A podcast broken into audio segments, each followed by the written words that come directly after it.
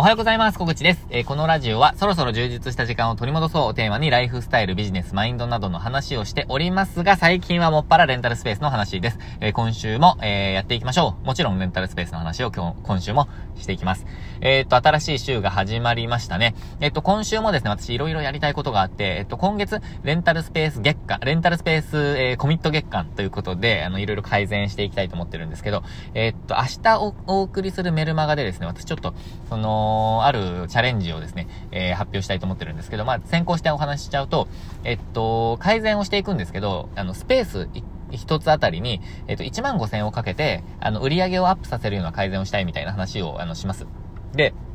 えっと、まあ、それをですね、実際に今週やっていくんですけど、まあ、昨日かな、えっと、品物をオーダーしたり、まあ、すでに、あの、購入しているものとかもあるので、まあ、今週多分、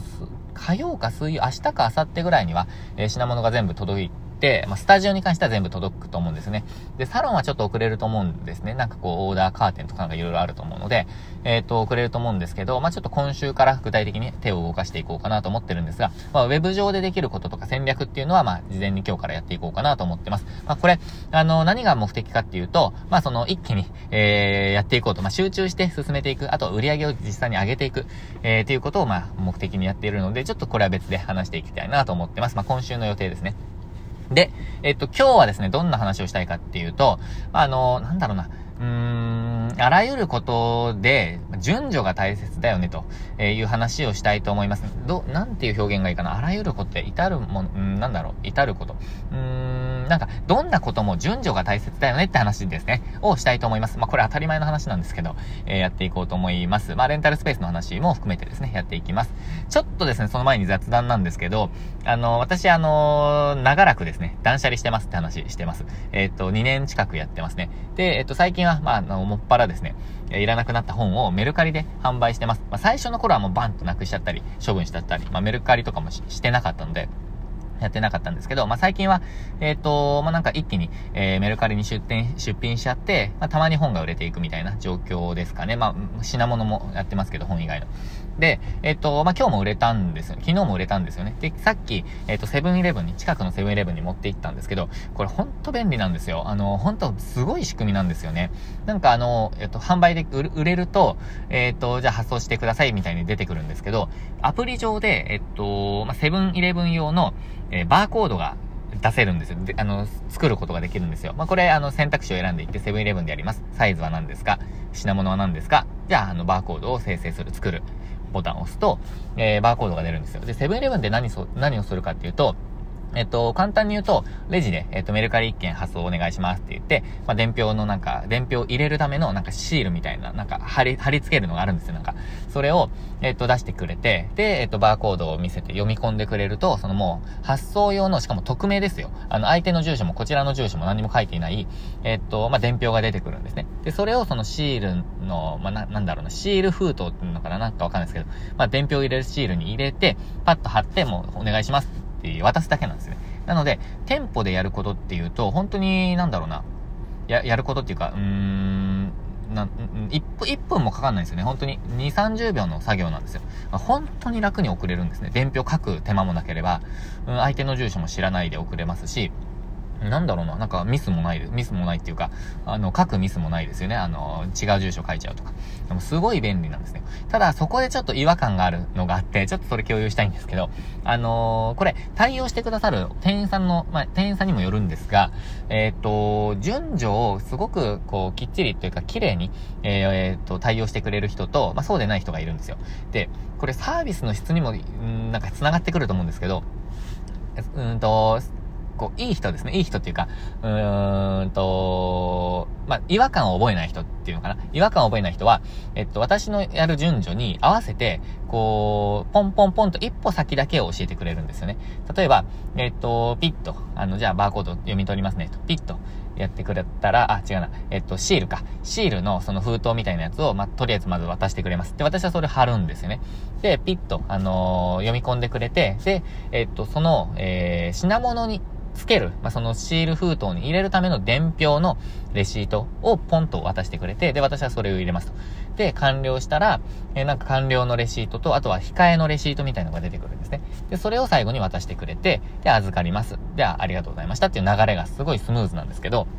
えっと、まあ、これ、うーん、まあ、その日、本当にその人次第だと思うんですが、えっと、ちょっと年齢の高い、まあ、60代ぐらいの方かな、おじさんがいるんですよね。で、その方は、もう何が、何から何までも全部ボンボンボンボン渡してくるんですよ。で、あの、声をかけるタイミングもまあなんかよくわかんないんですけど、あの、とにかく、えっ、と、商品に添付用の伝票とか、あと私の控えとか、全部バンと一緒に渡してくるんですよね。で、それってすごい違和感があって、あの、ミスっちゃったりとか、ね、どっちやればいいのかなっていうのをなんか見なきゃいけないんですよ、とにかく。あの、見て、あ、これが添付用かなとか、で、間違えてないかもチェックしないといけないと。でそういう流れになっちゃうんですね。で、レシート出てくる順番も、あの、ちゃんと渡す順番に出てくるのに、もうとにかく全部ボンと渡すんですよね。なので、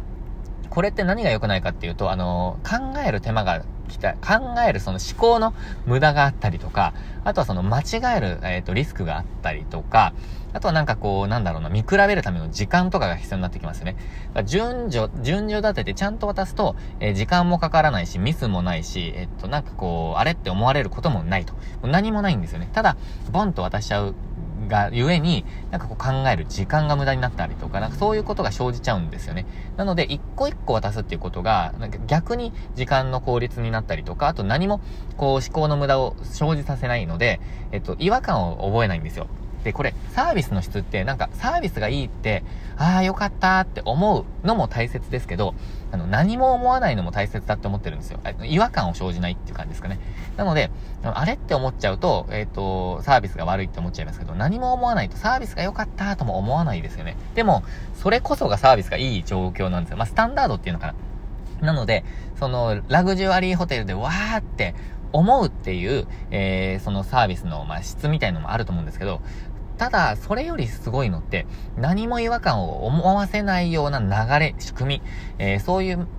ことですよね。あと気遣いとか。まあそういうことだなって思ってるんですよ。まあ私はそこを目指したいなって、あのレンタルスペースで違和感を、えっ、ー、と、覚えない。もう本当に、あ、なんだこれ汚いなとか、あ、なんだこれなんか意味わかんないなっていうのを、もう本当に感じさせないサービスっていうのを、まあ、やりたいなって思ってるんですよ。違和感を覚えない。まあ、そこまでをやりたい、とにかく。まあ、プラスがなくてもマイナスがなければ、もう本当に違和感がなければ快適なんですよね。まあそういうことですね。あとはまあちょっとしたサプライズっていうか、うーんと面白い備品とか、まあなんかちょっと使える、うーん、備品とか便利な備品っていうのをまあ置いていきたいなみたいな思ってるんですけど、その、えっと、おじさんですね。おじさん店員の、うん、店員さんのことをちょっと振り返ると、順序が悪いんですよ、とにかく。渡す順序。声をかける順序。で、そこをちょっとこう、今日は深掘りしたいんですけど、まあこれで7分使っちゃったな。でもこれ大切で、えっと、何事も順番が大切だよねって話に繋がるんですけど、その順番が悪いと、とにかくサービスが悪かったり、ミスに繋がったりって話になっちゃうんですね。で、これって私、いろんなところで思っていて、えっと、例えば、ちょっとサクッと、例えば、えっと、をお伝えすると、私あの、うんと、以前、13年間旅行会社で働いていたことがあるんですね。で、これ、私のモットーでもあったんですけど、あの、旅行に行く順番ってすっごい大切なんですね。で、例えば、なんだろうな、あの、私、ちょっと、うん、あの、専門が海外だったので、海外を例にしますが、例えば、うんと、うん、なんか自然の話で言うと、氷河ってあるじゃないですか、氷河。あの、氷の氷河ですね。氷河って、あの、世界中のあらゆるところにあるんですね。例えば、えっ、ー、と、ニュージーランドにあったりとか、まあ、南米の方にもあったりとか、あとはスイスとかにもあるかな。あとは、えっ、ー、と、どうだろうな、パタゴニア、まあ、南米、パタゴニアですね。パタゴニアにあったりとか、あとどうだろう、ヨーロッパとかだと、まあ、フランスとか、あの、ドイツのあたりの、なんかシャモニーとか、えっ、ー、と、モンブランとか、あのあたりにもありますし、うーん、なんだろうな、あとは、まあ、エベレストっていうか、ヒマラヤのあたりにもありますよね。なんかいろんなところにあるんですよ、とにかく。で、えっと、その中でも、例えば、あの、アイスランドとか、あの、北極圏とか、あと南極とかですかね。えっと、そういうところにもあって、えっと、まあ、なんかいら、い、いた、るところにあるんですけど、例えばですね、これ、あの、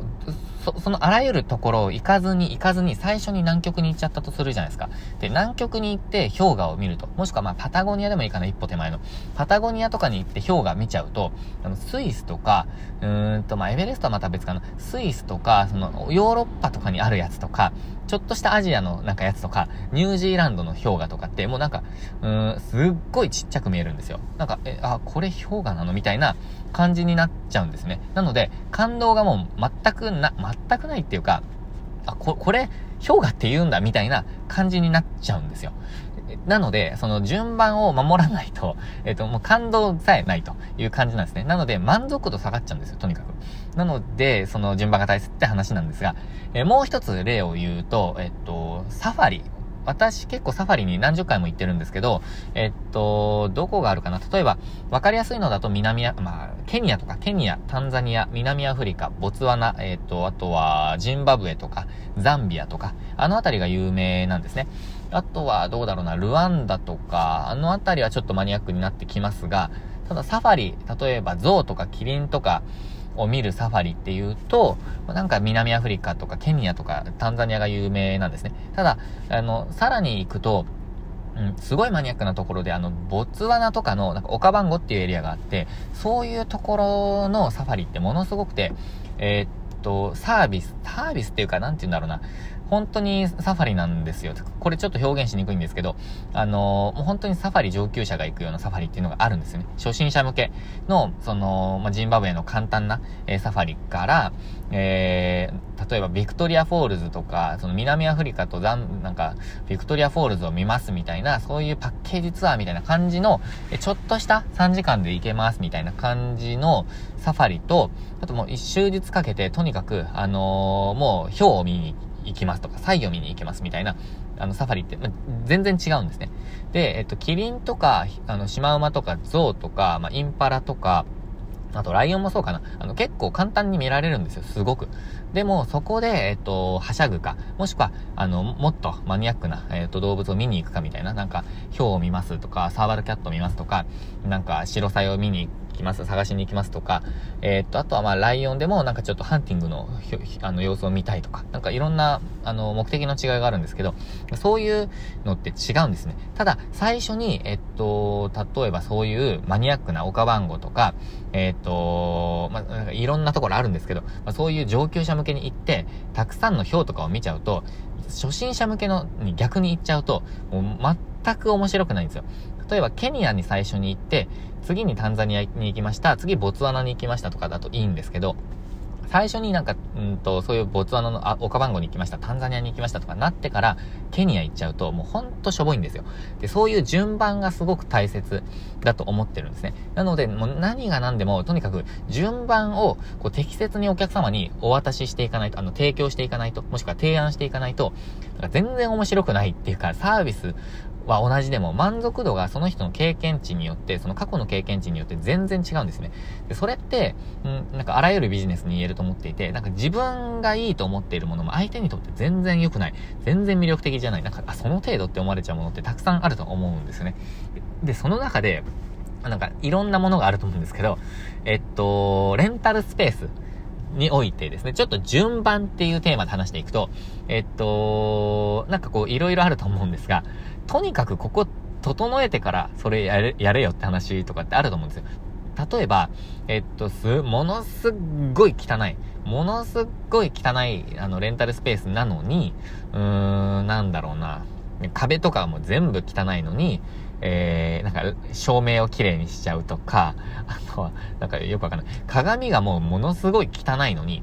鏡ものすごい汚いのに、靴箱ものすごい綺麗にするとか、なんか、えー、って感じじゃないですか。でも、なんか至るところでそういうことって見られるなと思うんですよ。あとは情報の順番も大切ですよね。なんか、なんだろうな。あのー、鍵の開け方まず知りたいのに、場所の情報を知りたいのに、なんか入室方法をまず知りたいのに、Wi-Fi 教えちゃうみたいな。なんか、い やいや、もう入らないと Wi-Fi 使えないからみたいな、なんかそういう順番ですよね。あとは、例えば、えー、っと、鍵の情報まず欲しいと。で、入ったら Wi-Fi の情報欲しいと。なのに一番最初にアンケート送っちゃうみたいな、なんかそういう順番ですよね。なので、お客様に適切な順番で情報もお伝えしないといけないし、えー、っと、設備とかのその改善もしていかないといけないし、えっと、とにかく、順番ミスっちゃうと、意味わかんないというか、結果にならなかったり、満足度の向上に上が、ならなかったりとか、もしくは不満足につながっちゃうんですね。でそこ考えていかないと、あのー、なんかこう、効果が得られないと思うんですね。とにかく、あの、あらゆるところ、至る、あらゆる、あ、あらゆる場面でっていう話がいいかな。あらゆる場面で順番って大切だよねっていうテーマなんですけど、あらゆる場面で、とにかく順番、この順番は適切か。例えば、話もそうですよね。えっと、例えば私がここで、えっと、まあ、なんか旅行の話が得意なので旅行の話しちゃうと、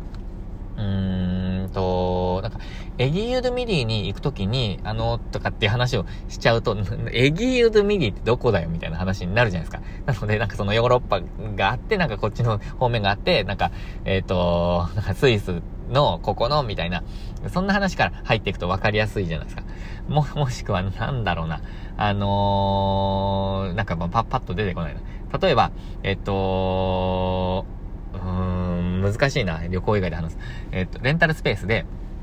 うん、なんだろう。まテープライトをちょっと導入したいと思ってるんですけど、みたいな話した時に、テープライトっていう言葉をなんかこう共有してないと全然わかんないじゃないですか。でも、あのー、こう、LED のライトがこう配列バーッと並んだ、えー、貼れる、簡単に貼れるテープの、光るテープみたいのがあるんですよ、みたいな。で、それをちょっと導入しようと思ってるんですけど、みたいな、こう、相手のレベルとか相手の、えー、状況によって、その、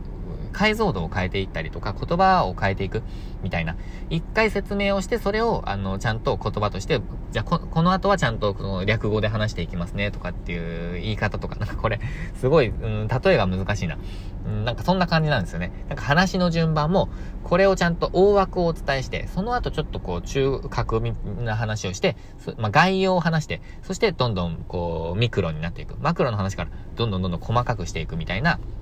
まあ、そういうことをやっていく必要があるじゃないですか。これも順番なんですね。えー、なので、その順番、まあ、本当にあらゆる場面で順番を考えていくっていうのは、うーん、なんかレンタルスペース以外にも言えることかなと。レンタルスペースにおけるそのお客様とのコミュニケーションとか、え、情報発信とか、え、っと、設備の改善とか、サービスの拡充とか、なんかそういうことをどんどんどんどんこう考える上で、なんかこう思いつきでポンポンポンこれやってみようも大切なんだと思うんですが、ただ、順番間違えてなければ、順番が今じゃなければヒットしてたと、ヒットしてたのにな、受け入れられたのにな、みたいなのってあると思うんですよね。なので、まあそれを、えっと、マーケティング用語だと、こう、教育っお客様の教育って言ったりとか、えっ、ー、と、リードナーチャリングみたいなことって、で表現したりする時もあるんですけど、とにかく、えっ、ー、と、そうですね、お客様の、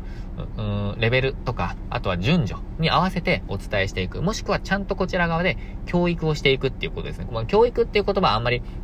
なんか、うーん、この場面で言うのってあんまりなんかしっくりこないかもしれないんですけど、とにかくレンタルスペースってこういう使い方がありますよね。こういう活用方法がありますよね。えっと、こうやって練習で使えますよね、みたいなのが、まあ、浸透した今ですね、私のこの地域では。そうなると、その次のステップに行けるとかっていう、えー、結構こう時間的にも時間がかかったり、その、そういうのもあると思うんですが、まあ、とにかく、もう何が、な、いろんなところであらゆる場面で順番を気にしましょうって話をちょっと今日は、えー、したくて、えー、この話、このテーマを、えー、ちょっと選びました。え、何かの参考になれば嬉しいです。まあ、私も、えっ、と、自分の活動において、ちょっと順番をですね、気にしながら、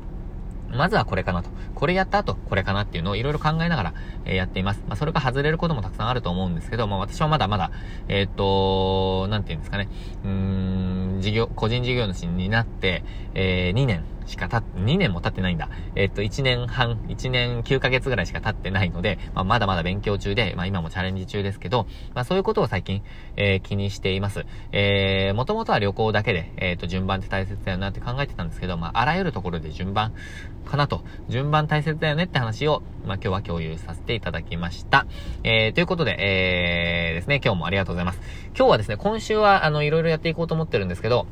えっと、水曜日の夜はですね、私ちょっと映像撮影とか情報発信に、えー、当てたいなと思っていて、今週水曜日ちょっとまた予定、予定入ってないんですよね。えっと、先週までは勉強会をずっとやっていたので、まあなんか、あれですね、えー、何しようかなって考えてるんですけど、先週、ちょっと一点、あの、宣伝なんですが、先週まで行っていた定期利用獲得の、あの、3回講座、勉強会っていうのをやってたんですよ。で、その中で、ちょっと派生して、えっと、一緒に、えー、作り上げていきたいとか、なんかこう自分で作る自信がないとか、第三者目線で見てほしいとか、何か起こった時に相談したい、えー、もしくはまあ、気軽に相談したいっていう方がいらっしゃったんですね、何人か。で、その方たちのちょっと声を受けて、